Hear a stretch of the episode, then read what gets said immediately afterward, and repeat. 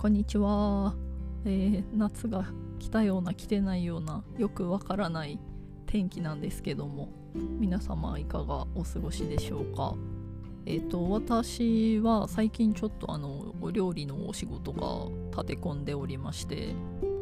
なんかこれ何なのかなって思いながらあの毎日ちょっと仕事に行っております。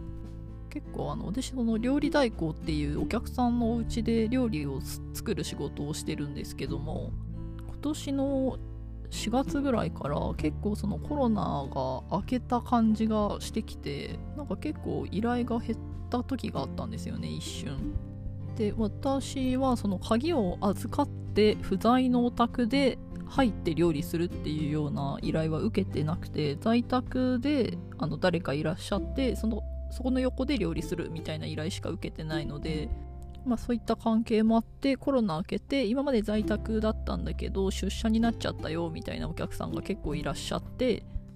でプラスそのお客さんのお子さんたちが結構進学されたりとかなんかそういった事情も絡んで結構イレギュラー案件というかそういうものが多かったなって感じだったんですけど最近またなんかその様相を呈してきたなっていう感じがします。はいそこでなんですけども今日はちょっとその料理をしている中で気をつけてることとか意識してることみたいなのを一応ちょっとどっかに置いとこうかなと思って今日はそれをお話ししたいと思います。はい、でまずですね、えっと、私がどのぐらいどの程度料理をやってきてる人間なのかっていうのを一応お話しすると、えっと、料理始めたのは前どっかのエピソードで話したんですけど割とこう遅めというかあの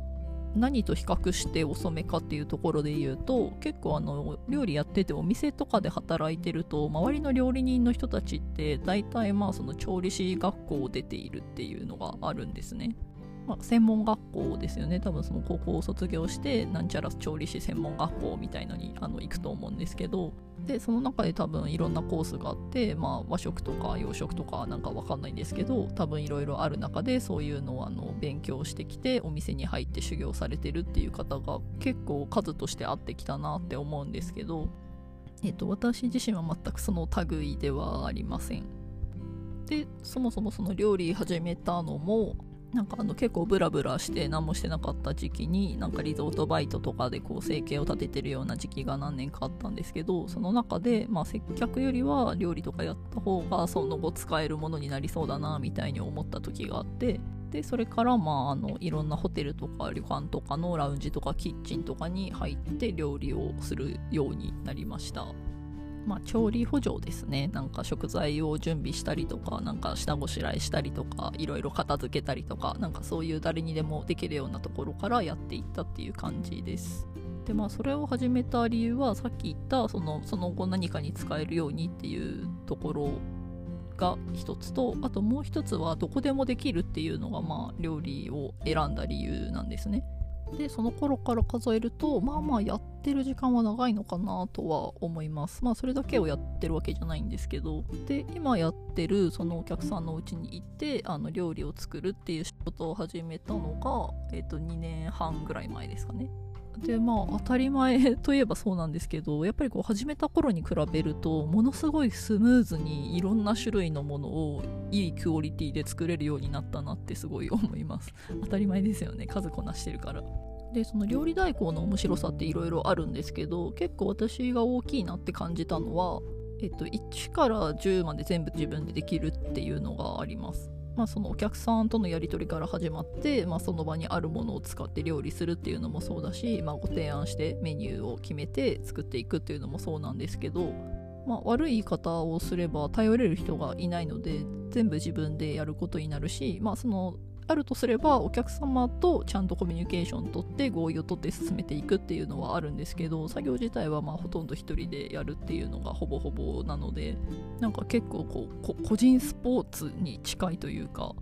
ちょっと個人スポーツやったことないんであれなんですけどなんかそういうのに近いかなっていうふうに自分では思っています。でそれと比較してる時に思ってるのがやっぱりそのお店の時の仕事の仕方なんだなって思うんですけどお店だとやっぱりこうシェフがいてでその下にまああの数シェフとかいろんな人がいてでその人たちのまあ言うたらあれですけど手足となって動くのがまあ私たちみたいなそのもっとあの末端の人たちっていう感じなんですけど私はそのお店の時は自分が味を決めるっていう経験はなかったんですよね。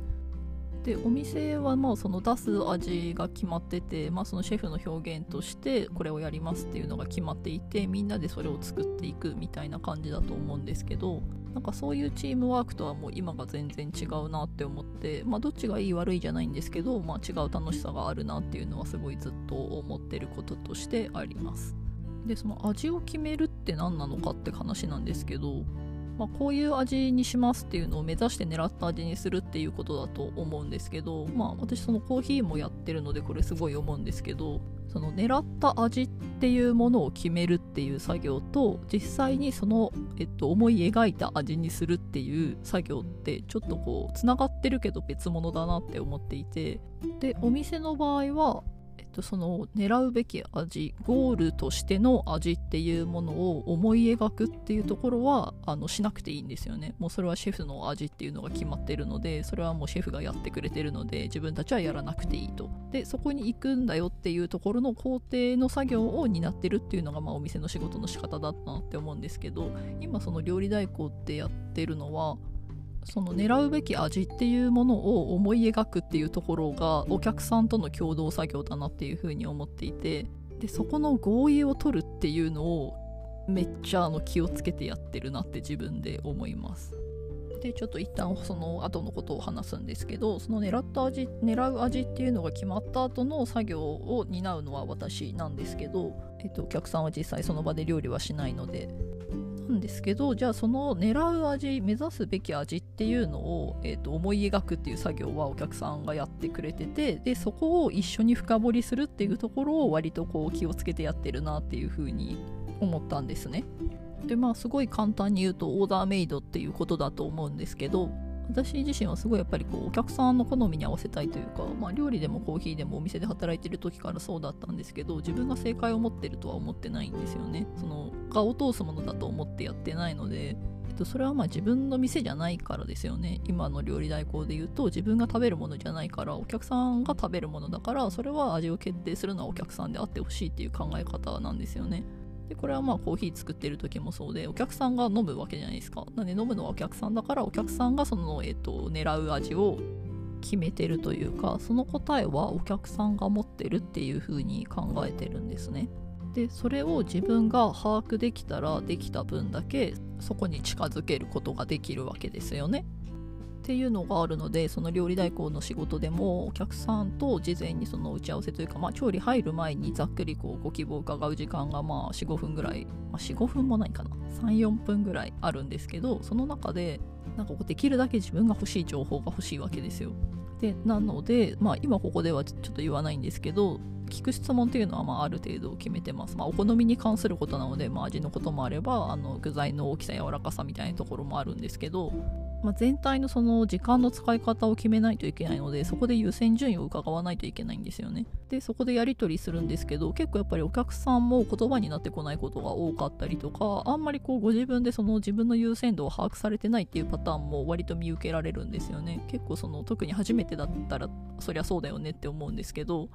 まあ、どんなもんかわからんっていうのがまああると思うんですよね。初めてじゃあ料理代行を頼むってなって、他人がじゃあ家に来て自分のキッチンで料理作ってくれるけど、何をどのぐらい使うのかもわからなければ、その3時間なりなんかその時間の中で、どのぐらいのものが出来上がるっていうのがイメージするのってやっぱり難しいと思うんですよ。で時間もあんまりないしなんかそういった中で何どういう風に着地するかっていうと結構なんかあのお客さんの希望が伝わらないっていうことが起きてるんじゃないかなっていう予測があったんですよね。で私も最初その辺りどのぐらいまで聞いていいかとか結構迷ったりとかもしたんですけどまあでも私からすれば自分がその必要な情報が聞ければいいんだっていうことに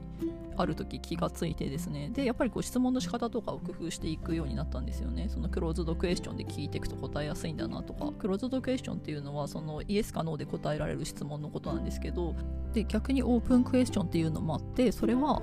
自由回答式というか、えっと、答えの形式を問わないような質問のことになります。で今ここまで話しててあのすごい気がついたんですけどこれまんまのコーチングセッションの入りと同じことをやってるなっていうふうに思いました。でそれが何かっていうと、まあ、その3時間でお受けするんですけどその3時間の使い方をまず最初に一緒に決めるっていうところとでその3時間後にどうなったらいいかっていうところをお客さんがどういうイメージを持ってるかっていうのを質問を駆使してちょっと中身を見ていくっていうなんかそういう作業を自分が無意識に行ってるんだなっていうのに今気づきましたね。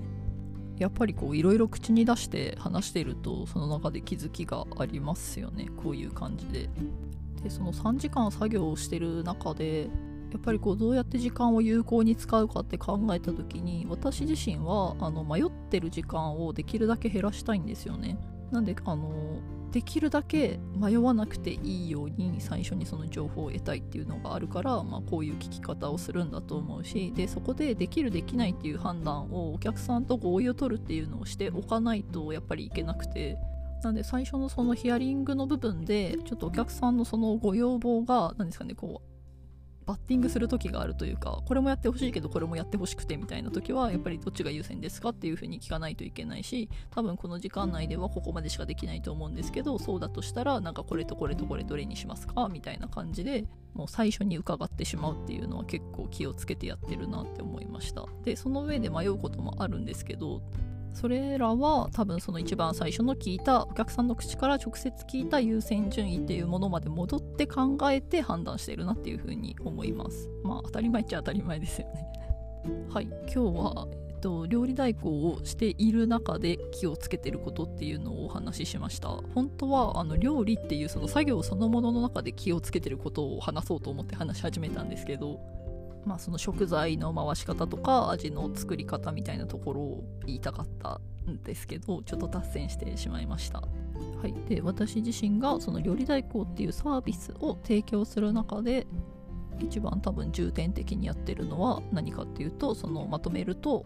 そのお客さんと合意を取るっていうことなんだなっていうふうに改めて思いました。はい。これこの観点持ってるとやっぱりすごい良くてというかまあ面白くて。なんかこう長く通ってるオタクとかだともう自分がそのサービス提供者でありながらなんかこうチームの一員みたいな錯覚をしてくる時があるんですよね本当に。でやっぱりそのお客さんのこともどんどん分かっていくし自分のこともすごい理解してもらっているっていうのが、まあ、私はその何人かそういうお客さんが今いるんですね。すごいありがたいなって思うんですけど。